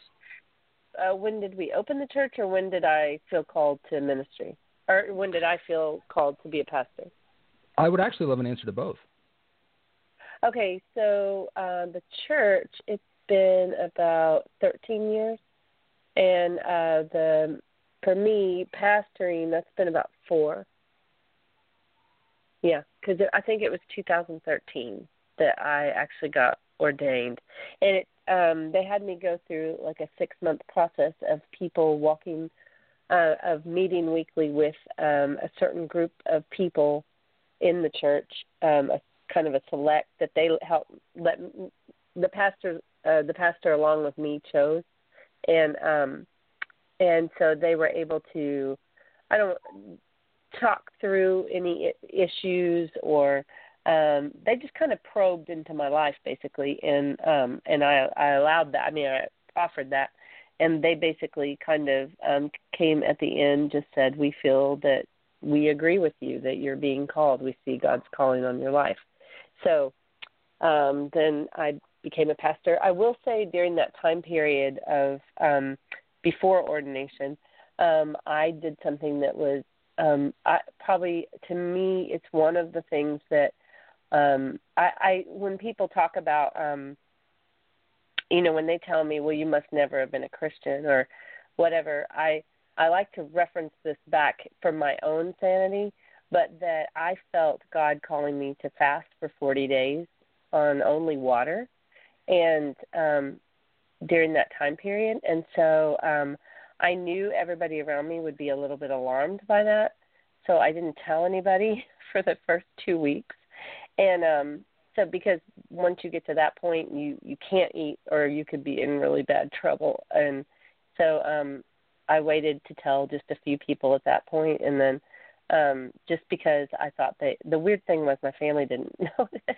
but that's another point. But um I I will say that um for to do um for me personally that was a very great feat in a way. Um looking back it alarms me a little bit because um I don't know what I was thinking but um but I there is something about it that I was so seeking God and wanting to know is this what he wanted me to do because I had um honestly a lot of wrestling with um whether God would want a woman in leadership and it seems so ridiculous to me now but um but that was a big deal for me to come to that conclusion. And um and so um you know i i think that um i always wanted to do what was right and it was very important to me to try to figure out what that was. And it saddens me now looking back because i tried so hard to figure it out. And you know i was figuring out um basically a you know an imagining thing you know um but Um, that wasn't how it felt to me at the time There, there's a, a couple of things I wanted to get to, like I, like I said before, Yeah. but um, Yeah. just to quick, I guess, get it out of the way. Um, uh-huh you when you uh, talked about you you said earlier you were going to talk like you did back then. Uh, okay yeah i believer. should talk like i do okay So would you that, what- that would probably what- be better yeah How would you identify today? um how would i identify what Uh, as uh, as a theist, as an agnostic. Uh, well, uh, When we Oh. first talked a year ago, you yeah. identified as an agnostic theist. Yes, I did. Yeah, yeah, that's true. Um, oh, definitely. Uh, I would say agnostic atheist. Okay. Um, uh, you know, a, a few months after we talked initially a year ago, we talked again, and uh, we were talking about the idea of deism, and Uh-huh. that at that time kind of held some appeal for you. What are your thoughts Yeah. on deism now? If you are identifying as an agnostic atheist, you didn't. It seems that you kind of thought about the step of deism and dismissed it, or did you identify as a deist for a few months, or I think in a way it gave me comfort for a little while to just try to think of um maybe an energy of God energy within nature. Um I can't say that it still doesn't appeal to me at times, but um but I guess once I got once I had let go of um viewing the Christian God in the way that I had viewed him for I call it him because that's always how it was referenced to me. Right. But um, for my whole life, I I think that once I let that go, then everything else just kind of seemed ridiculous. Like it seemed almost silly to hang on to something else, um, hang on to a God that's not involved at all, but then you know around. Uh, I, it just seemed like what I don't know what the point of that is yeah, like I- that I- might be yeah it didn't really involve my life or change my life or anything Yeah, I completely understand that. Um, and uh, there's something you said uh, a few months ago that kind of made me think this, but you said you said this again tonight, or not again, something else tonight, where you said you guys had a discussion about women in the leadership role in the church, and that kind of made you start feeling the calling to to become a minister. Do you Uh-huh. think? in any way looking back that that was just more of a calling to fight for your right as a woman to be able to be in any role you wanted to be in and you were just as a as a theist with the idea that God existed, mistaking that that deep yearning to be treated as an equal as a call from God? I think I think um, it awakened something in me that had always wrestled with that. I think, um, yeah, I think you you could be exactly right. Um, I do think there was a part of me that suddenly said, "Wait, those passages can be interpreted differently," and I've thought this way all this time. Um, I was also I'm also one of the older women in our church, so I think too almost uh, um, it almost felt like um, necessary maybe to be an example of that and not let them live in this subordinate kind of role um, that I had been taught to do. You know, um, yeah, but definitely I I think that had a lot to do with it. Looking back, um, I think just hearing those things changed a perspective in my mind about women in leadership and all that stuff. So yeah, I definitely think that probably was what it was in a lot of ways. Um, I didn't recognize it as that at the time, but well, and it's something that I I never even considered until you just mentioned it tonight. In in in in passing, really, just I felt that call from God, and I was like, I wonder what that really was. And mm-hmm. yeah, that's very interesting. Yeah, and in a lot of ways, I look back at that and think I think that was uh, the first thread. You know, uh, the first thread of the unraveling. I think it started something. Um, it gave me permission to look at the Bible in very different ways and look at all the angles, and um, it opened the door for when I did start teaching I wanted, you know, my, I had this drive to be right, so I started studying all these books, reading all these different views, and unfortunately, it just kept raising questions. And I was trying to, I wanted to be a pastor with the answers, you know, um, and I kept just finding questions, and um, that's Isn't it of, funny how that goes? Yeah, yeah, yeah. And so, you, you mentioned you're you're raised Southern Baptist. You've been in the, the mm-hmm. church your whole life. You felt, you know, you and your husband feel that you're calling to be in lifelong ministry. Then, then uh-huh. you feel this this deep yearning to be a pastor, and you you become a pastor, and you and you feel uh, a stronger calling to to fast and be the best pastor that you can be, and as close to God as you can be, and have all the answers that uh-huh. you can mm-hmm. have, and it leads you to questions and questions and questions. So, at what point did you realize those questions were I'm doubting the existence of God. And yeah. how did you decide? Because I know that that led you to the secular community and, and other doubting theists as well to start asking questions uh, um, on that very topic. Why did yeah. you embrace the doubt? What what gave you the permission in your mind to embrace the doubt, where others will fight the doubt and and bury themselves deeper in the faith?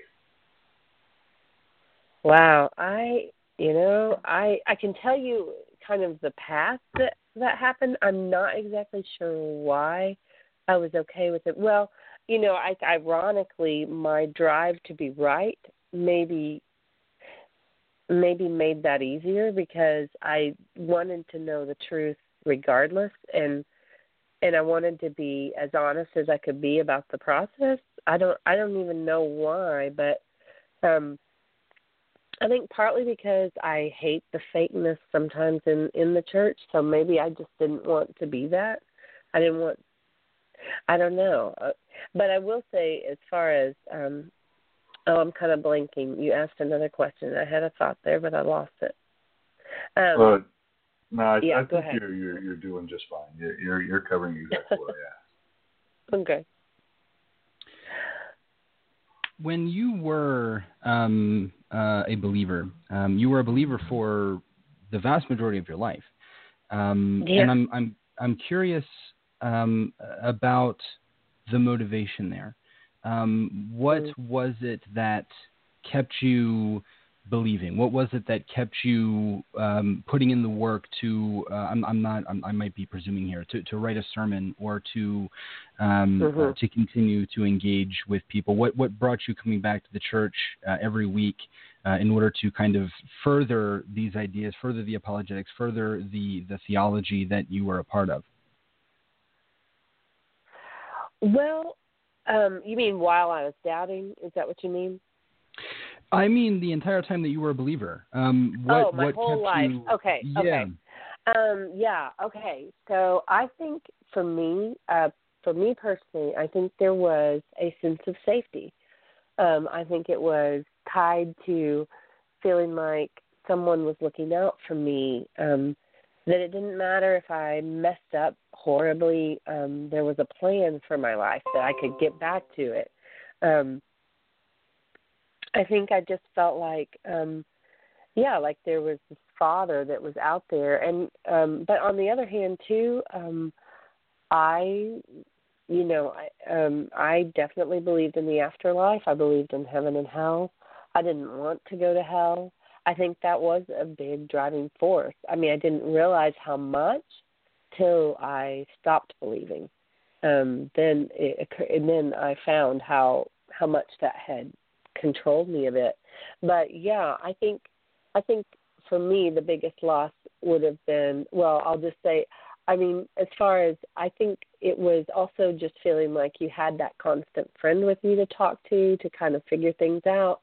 I don't love making decisions, so I felt like I had that in in you know uh, kind of in my thoughts he that God could talk to me and help me in my decisions and you know goals and I felt like I mattered more because I mattered to him. So I have to say you guys what you were talking about earlier blowing my mind. I I just it, it was so good, and I'm gonna have to go back and listen to it again because I was some of it. I'm like, oh my gosh, this is going over my head a little bit. But um anyway, I it really connected with me. Yeah.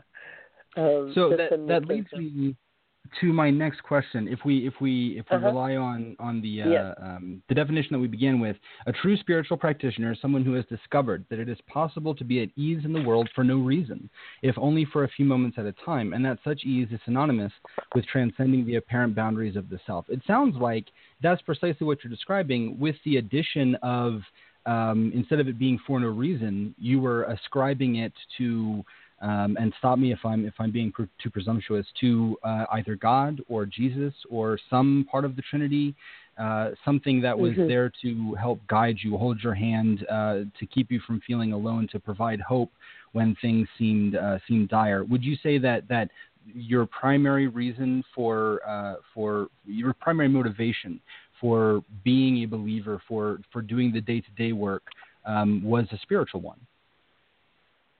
Yes. Oh yeah, definitely. Yeah.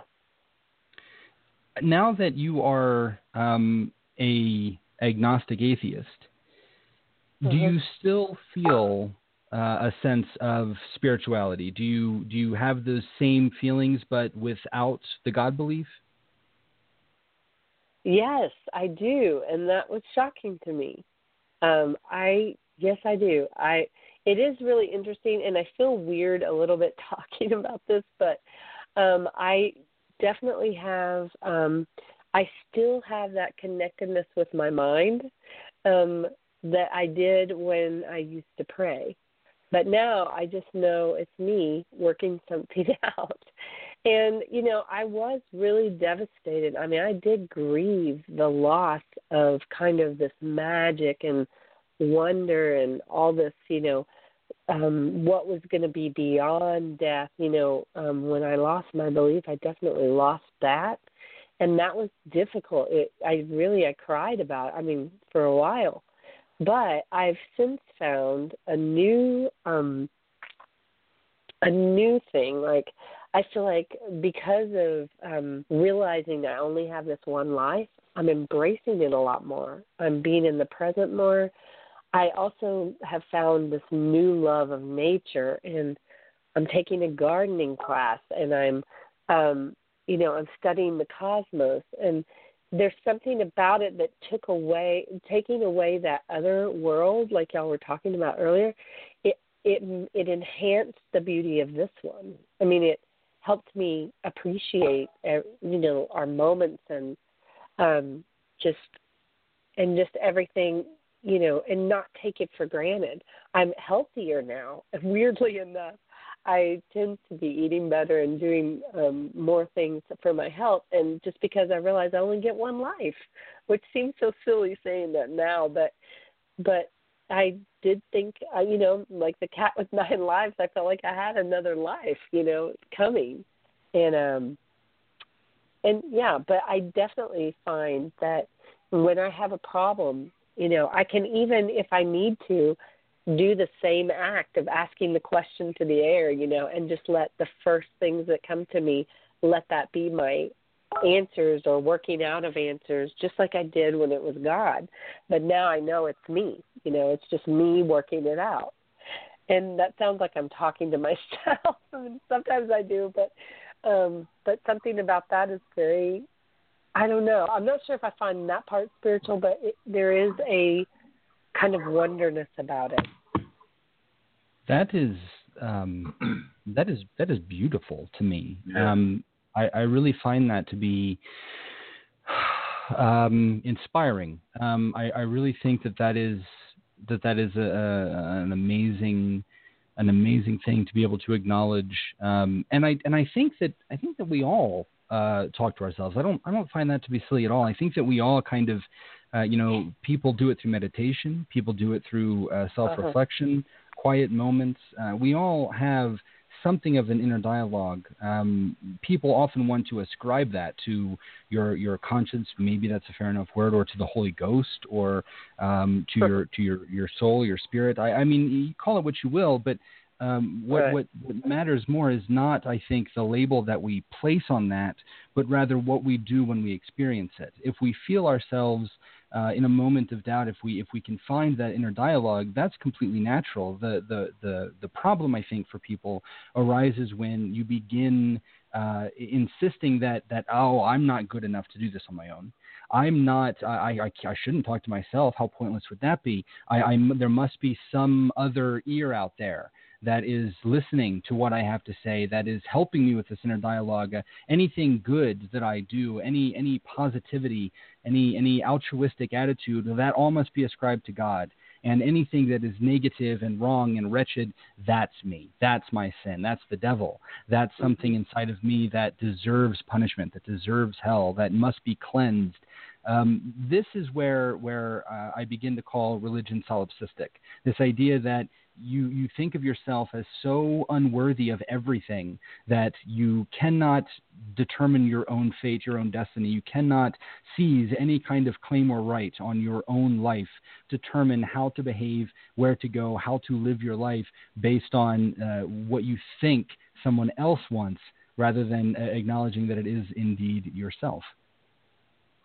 Yeah, Yeah, I had one friend tell me um when I was really stressing about that that now all I have to rely on is me and they said it's been you all along. And something about that just freed me to trust it. It's the weirdest thing. It really is beautiful. I um I'm I'm so grateful for the opportunity to um to speak with you and I've I've appreciated uh, the other conversations that um that we've been able to have uh, not on the air but but previously throughout the last uh, few months. I know that uh, I know that that Scott feels the same way. You're you're a person who who has some some credibility here. Someone who has really been in it. Somebody who who thought that they had that calling. Uh, somebody who was a, an absolute, uh, a true uh, believer in Christianity, uh, going so far as to be a pastor and have your own church, and then um, also having the courage to not just shovel away all of the doubts and the fears and the questions, but to instead turn and face them head on in your own time, in your own way, um, without that making you lost, without uh, being swamped with fear by that. And, and here you are, having emerged from this time. Uh, with a new outlook on life and with uh, yourself intact and, in fact, highlighted in sort of a, a beautiful and brilliant way. I think there are a lot of people that are um, in a similar position that are probably trying to to uh, follow um, uh, the same sort of journey that you've been on, uh, who are struggling with uh, with uh, these kinds of doubts and and might not yet be at a place where they have the internal strength, or for whatever reason, because of their community, are very very fearful of being labeled as an apostate. That's technically what you are now.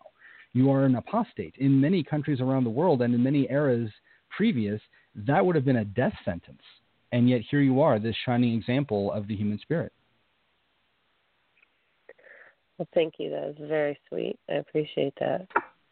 I just, um, I just have one more question, and I want yeah. you to to go ahead and just kind of answer it along with if you could just take a couple of minutes. We're we're running low on time with such a great conversation, yeah. but maybe two yeah. minutes to just kind of say something to maybe the other disbelievers out there who are struggling with coming forward or, or pursuing their doubt any further. And, and I'll just kind of answer the question and um, and then let you go ahead and talk about it. And this okay. this happened about uh, ten months ago. We were talking, and when you were doubting, and I kind of gave you some.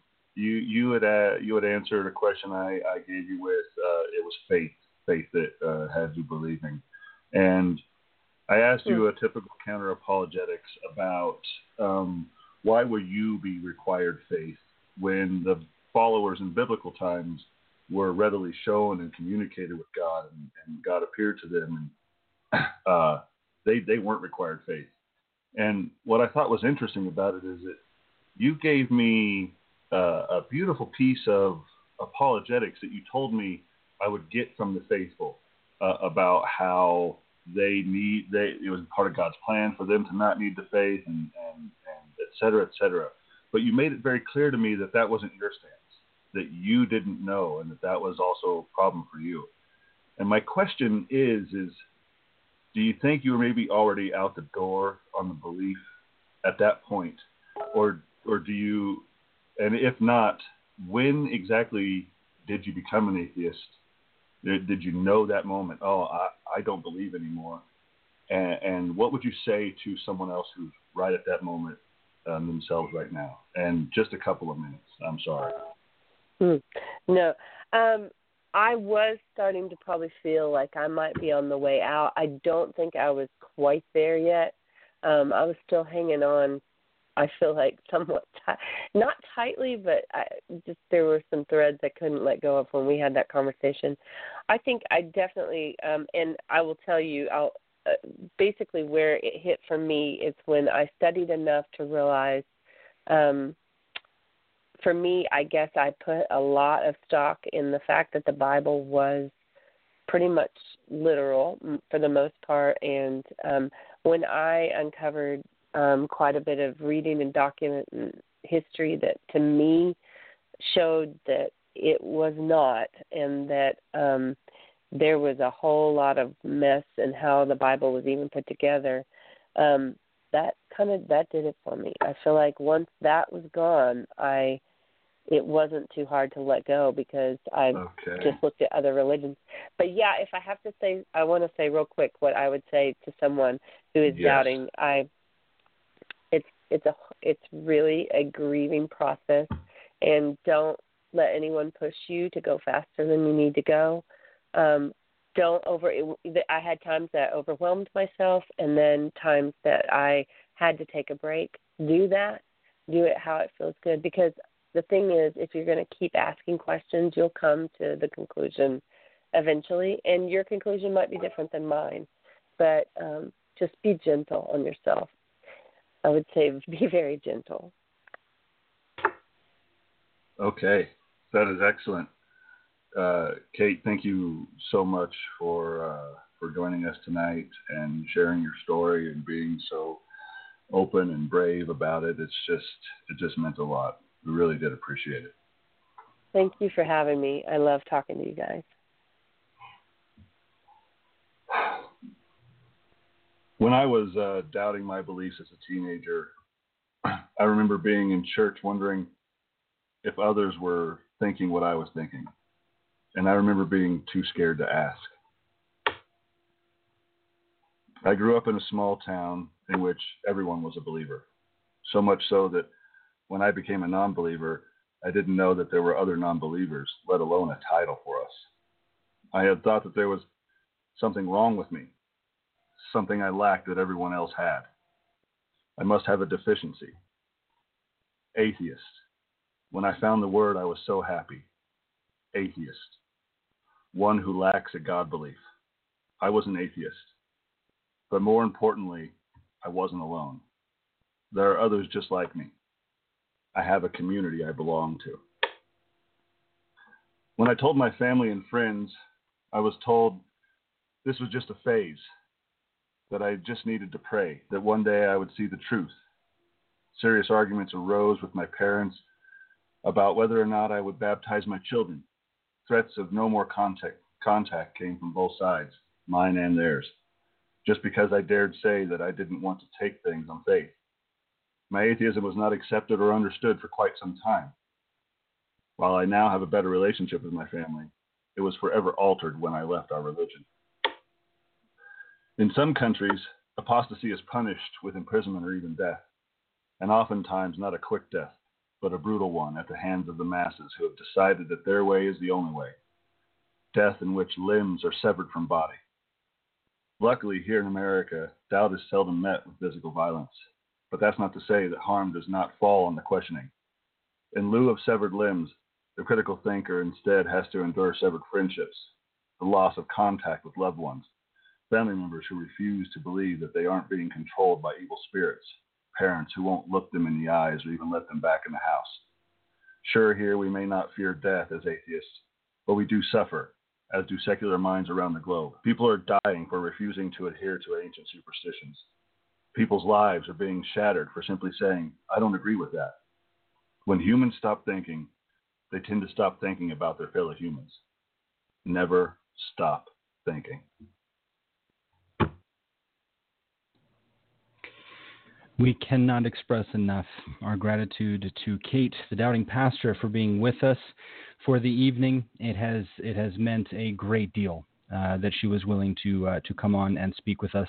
Um, we hope that anybody out there who is uh, listening, uh, either live now or in the future on some sort of replay, uh, will will uh, take her words to heart, will will find some um, some familiar notions in what she had to say, uh, and be able to uh, acknowledge that uh, that you are not alone. We think it's really, really important that people refuse to be alone, regardless of what doubts you may be having, regardless of what you think might happen to you or your relationships because of your doubts not to hide what you are naturally just because of those fears. It has been a uh, sincere pleasure, and uh, we thank her very, very much for joining us uh, on tonight's broadcast.